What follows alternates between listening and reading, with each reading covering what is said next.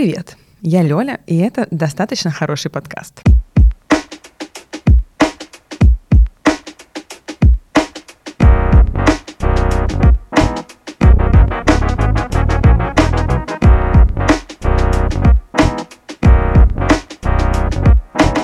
Достаточно хороший подкаст. Достаточно хороший, чтобы вы его слушали. Достаточно хороший, чтобы существовать.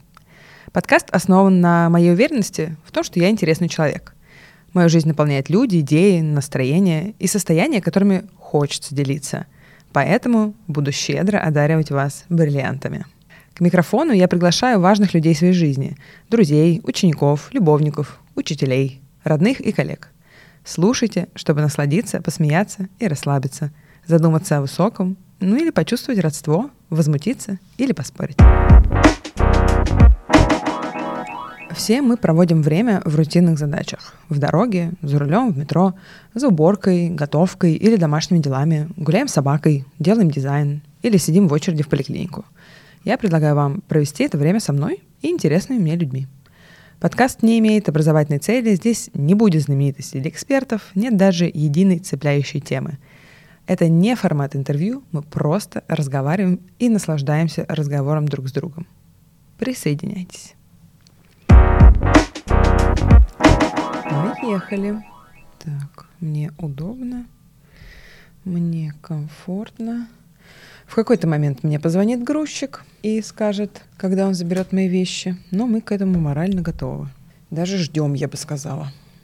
Вообще, когда меня спрашивают, о чем подкаст, я всегда отвечаю обо мне, о моих друзьях, о жизни, о любви, о Боге, об искусстве, о чем угодно. Это своеобразная терапия.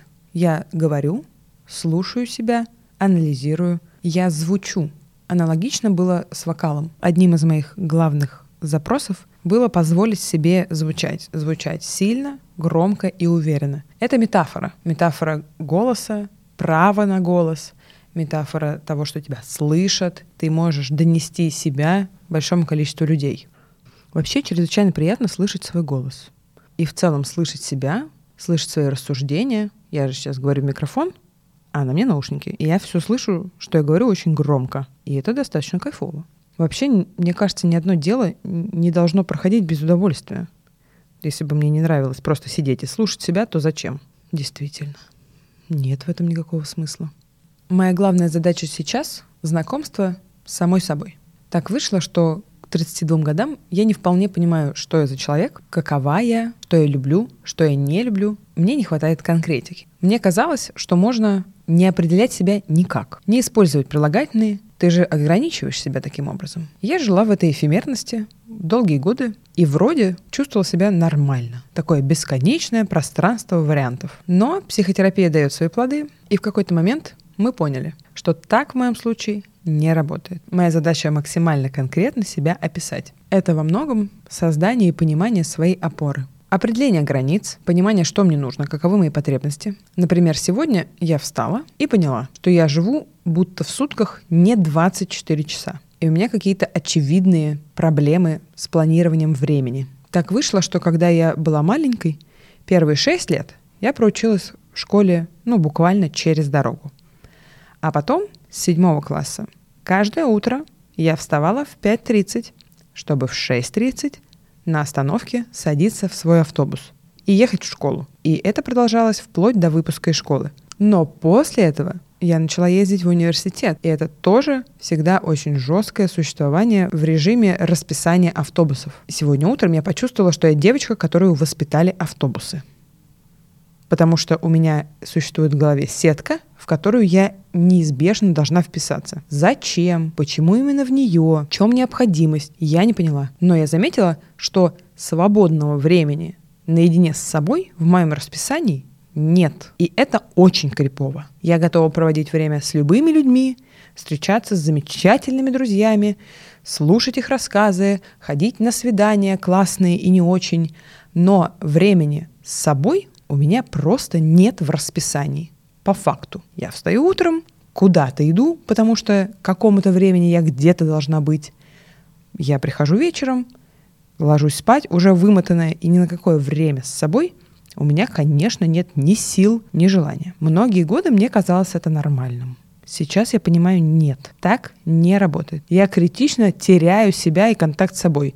Я забываю, чего я вообще хочу, зачем я все это делаю. И забавно, что сегодняшний график — мое творчество. Я не работаю в офисе. Меня никто не обязует 5-2 выходить на работу. Нет начала и конца моей работы. Все время структурирую я сама последние два года. То есть офиса нет, а сетка в моей голове все еще есть. Зачем? Этим вопросом я задалась буквально сегодня утром и поняла, что вечная попытка куда-то успеть — это паранойя. Я назначаю слишком много событий на день, один за одним. У меня не хватает между ними времени на то, чтобы хотя бы подышать. Я могу куда-то опаздывать, потому что я действительно забыла, что в сутках 24 часа.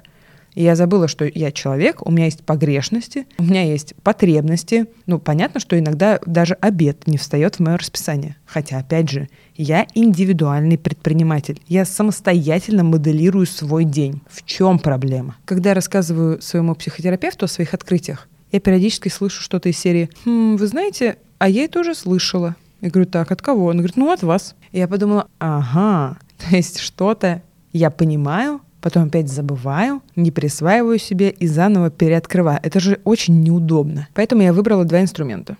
Первый инструмент — это текст, я пишу для себя. И второй инструмент — это подкаст. И вы его сейчас слушаете. Меня очень поддерживает, что есть люди, которые любят меня, заинтересованы во мне и хотят слушать, как я говорю, о чем я говорю и с кем я говорю. Буквально полгода назад скажи мне кто-нибудь, что я буду просто говорить в микрофон, и люди будут это слушать, я бы сказала, чё? В смысле? А по какой теме? А зачем это вообще нужно? Ты что там, вообще ошалела? Ну да, в какой-то момент я поняла, что я ошалела. Настолько, чтобы чувствовать в этом потребность и интерес. И не чувствовать стыда за желание быть услышанной и за желание высказаться. Потому что раньше мне казалось, что неизбежно должна быть либо тема, какая-то такая мощная, генеральная, ну, условно, по которой можно найти подкаст э, в выдаче. Либо должны быть какие-то селебы, на чью аудиторию будут приходить слушать этот подкаст. На крайний случай какая-нибудь образовательная польза. Вот это вот польза. Что-то, что оправдывает твое существование. Крипово звучит. Но come on, я уверена, что многие из вас сейчас подумали, ну да, вот это достаточные причины для того, чтобы существовать. И так родилось название подкаста. Достаточно хороший подкаст. Просто разговор. Меня с близкими мне людьми. Люди, которые смотрят мои сторис, наверняка вспомнят и книгу «Достаточно хорошая» про нарциссическую мать и нарциссическую травму. И да, конечно, название подкаста связано с этой книгой, потому что во многом именно она сняла с меня этот флер надрыва, драматизации и достигаторства. И тогда я подумала, вау, я впервые делаю что-то интересное лично мне, ценное для меня, и мне не очень важно, будет это популярно или нет.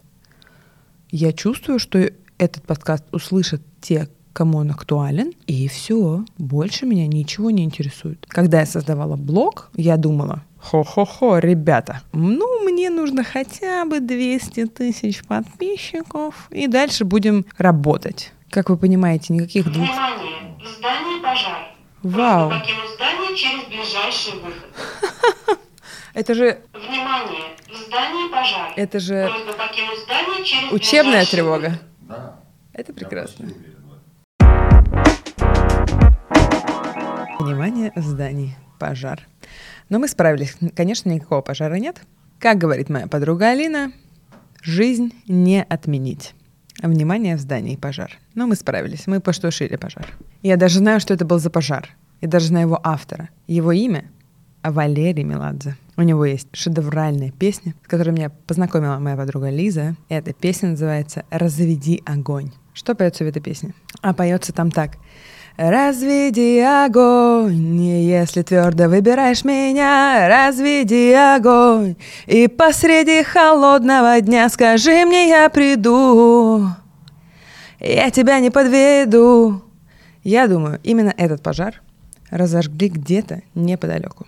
Еще меня к себе интересный вопрос. Почему я никогда не записывала музыку? Надо бы Диану взять за сладкие булочки и записать таки песню. Полгода репетировали. Здравствуйте. Что вспомнить бы, о чем я говорила, блядь, до пожара. Что сейчас происходит в моей жизни? После полутора лет работы на себя я отправилась в прелестный город Санкт-Петербург для того, чтобы погрузиться в работу некоммерческой организации «Простые вещи. Инклюзивные мастерские». Там мы открываем седьмую мастерскую, посвященную комнатным растениям. И мы с ребятами с особенностями развития интеллекта и психики будем озеленять Петербург. Дома, квартиры, офисы, кофейни, улицы, все что угодно. С любовью, медленно, аккуратно и красиво. В Петербург я отправлялась с самыми худшими представлениями.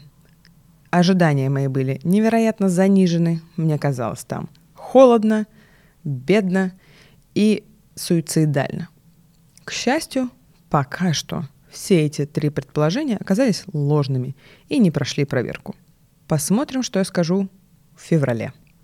Конечно, в Москве у меня остались клиенты, друзья, много работы, и я приезжаю сюда раз в 3-4 недели. Такая жизнь на два города меня пока полностью устраивает. Возможно, в какой-то момент я устану, но пока не собираюсь отказываться ни от Петербурга, ни от Москвы. Петербург действительно совсем другой город. Не знаю, что я скажу в ноябре, но сегодня, 15 сентября, я вижу для себя достаточно яркие различия. Например, Петербург совершенно не про деньги. В Москве по сравнению с Питером конские ценники за все. Рестораны, парковки, даже транспорт. Все кричит, мы, блядь, дорогой город как бы. Нет бабла, ну, ищи. Такое прям классическое достигаторство, эгигей. Меня Москва, оказывается, вздрючивает. В Петербурге люди на расслабоне. Там больше маргиналов. Там есть огромное количество заведений для совсем малоимущих слоев населения. Там можно, не знаю, пообедать за 200 рублей в центре. И в целом толерантность к непохожести как будто выше. А в Петербурге намного больше благотворительных организаций, и в целом люди как будто добрее друг к другу. И это заметно даже внешне. Город такой м- немножечко чумазенький, там достаточно грязненько, Внешний вид фасадов оставляет желать лучшего. Ну да, все супер монументально, красиво, музейно и очень похоже на Европу. Но Москва по сравнению с Петербургом это просто вылизанная фифа, такая бэч, у которой все на мази, дофига денег и Бентли. И это буквально, я заметила, за месяц, насколько отличаются настроение и состояние. Возможно, это отчасти следствие моих размытых границ. И казалось бы, ну, как бы ты у себя есть, опора есть, какая тебе разница, какой город. Но на меня вот так влияют эти города. Я их так чувствую. И в Москве меня отчаянно вздрючивает атмосфера, в Петербурге расслабляет. В этом смысле я бы сказала, что Москва — это такая анальная фиксация, что все, было под контролем, все вылезано, все чистенько, идешь такое все прям праздничное. А Петербург — это оральная фиксация. Там очень хочется есть. Ну, извините, 120 э, булочных в сети Вольчика, как бы, 99 булочных в сети Цех 85, как бы, понимаете, без сдобы выжить сложно. Разные атмосферы, разные ощущения, а еще забавное сравнение, если посмотреть на карту Москвы — Москва — это концентрические окружности, друг в друга встроенные. Такой, знаете, сжимающийся сфинктер. А Петербург — это такие острова, что-то там залив, такое все плывет, такое все неспешное, slow life. Смотришь и как-то успокаиваешься. Вау. Господи, я надеюсь, это грузчик. Алло? Алло? Не знаю, может быть, вы туда попали, но заявку оставляла так давно, что уже удовлетворила свою потребность другой компании. Да, пожалуйста, всего доброго. Пиздец. Деловые линии.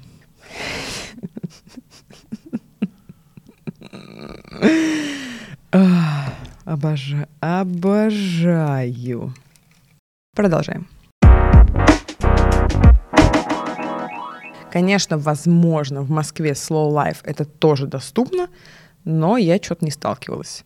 А в Петербурге наверняка есть огромное количество такого людей в гипертонусе, все такие, а, бежим. а». Но я, Внимание! Да. Здании пожар. но я с Просьба ними не сталкивалась. А вот с пожарами? Мгм. Внимание! Здании пожар. Просьба покинуть здание через ближайший выход. Ну, отдохнем еще чуть-чуть.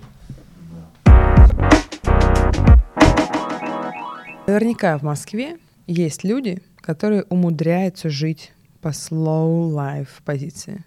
Но я их не встречала. Возможно, у меня недостаточно денег пока что для того, чтобы их встретить.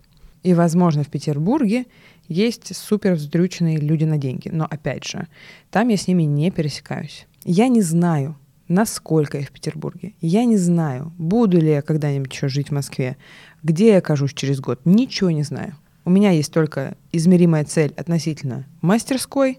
Такая, знаете, цель по SMART. Первая, пожалуй, осознанная цель по SMART в моей жизни. Типа мастерская, такой-то состав людей, такой-то оборот, такая-то прибыль. Вперед. Есть у меня на это конкретное время и конкретные KPI для себя. Но относительно своей жизни и относительно своего быта нет у меня сейчас никакой цели. Вот я поживу в Петербурге, посмотрю, понаслаждаюсь, почувствую город, а дальше посмотрим. Но в этом году я задумалась о том, что мои друзья, многие, имеют э, к своим годам недвижку. У меня никакой недвижкой и не пахнет. Я подумала, «Хм, а как же так? Почему? Ну, понятно, что там нет никаких бабушек с квартирами или там а, богатых родителей, но в целом как так вышло, что мне не хочется создать свой дом. Для тех, кто помнит, у меня только что был 27-й переезд за последние 15 лет. Своего дома как не было, так и нет. И я такая, хм, а почему? Ответ на этот вопрос пришел в мою голову в первый раз в марте, когда я полетела в Сочи. Выхожу из самолета, на меня смотрят пальмы. И я такая, хм, ну а вот тут вот недвижимость было бы неплохо иметь. То есть просто идея иметь недвижимость в Москве или рядом никогда не была для меня привлекательной. И поэтому желание обрести домик не устаканилось, его не возникло. Я приезжаю в Петербург и такая, хм, а вот здесь я бы тоже с удовольствием там квартиру бы имела или, может быть, дом за городом. То есть все ок. Желание домика, гнезда и недвижки, оно есть. Просто так как я жила в Москве 15 лет, а в Москве мне не хочется иметь никакую недвижку, ну, то есть, условно, а, я готова простить недвижку в Москве своему гипотетическому воображаемому будущему мужу, но мне лично недвижка в Москве не нужна. Стоило только из нее выехать, и оказывается, «Хм, я и не против. Так что смотрим в эту сторону. Лежим в сторону дома. Собираю, активно собираю референсы последние 27 переездов на то, как должна выглядеть квартира мечты. Как должен выглядеть дом мечты. Начинали так чисто со скромных желаний. Сейчас уже, конечно, хочется вид, хочется сантехнику хорошую, и вот эти вот, эти ткани, и вот эти вот материалы. Я даже создала заметку у себя в телефоне, где я записываю все идеи по будущему дому. Надо бы отдельную заметку с идеями, где я буду брать деньги на все это, но это позже. Пока мечтаю. Так удобно, когда называешь подкаст достаточно хорошее. Не нужно перфекционистски все вылизывать. Забыла, что сказать? Ничего страшного, напишу. Не дозаписала, ошиблась, сделала э 300 раз. Ничего страшного, вырежем. Очень расслабляет. Попробуйте. Но не умничка ли? Конечно, умничка. Хочется раздать благодарности всем причастным. Спасибо моей подруге Варе, которая предложила мне записывать подкаст с ней вместе. Как вы понимаете, Вари здесь нет, и тему, которую мы собирались обсуждать, мы тоже отложили, но мысль была посеяна еще тогда. Варя, спасибо. Отдельное спасибо Полине, потому что Полина есть свой подкаст, и я слушала его, вдохновлялась и видела, насколько это реально просто сделать свое. Хочется поблагодарить Алену Мы попали в черную дыру, и 4 часа пролетели как одна минута за разговором, после которого Алена говорит, Лёля, тебе просто нужен свой разговорный подкаст. Это будет круто. Сейчас я расскажу, как делается продакшн. Так Алена помогла мне воплотить эту идею в материальный мир. Спасибо, Алена. Музыку для подкаста, все джинглы, все звучки написал Артем. Артем — это мой ученик. Когда-то давно, в 2013 году, когда я закончила университет и пришла работать в школу, мне передали маленьких, несмышленышей класс детей. Я стала классной руководительницей и провела с ними пять веселых лет. С Артемом все это время было очень смешно и очень страшно, потому что чем заканчивались его авантюры, не знал даже сам Артем. А теперь он пишет музыку для подкаста. Ссылку на его социальные сети я оставлю в описании. И если вам нужно качественное музло, обращайтесь к Артему.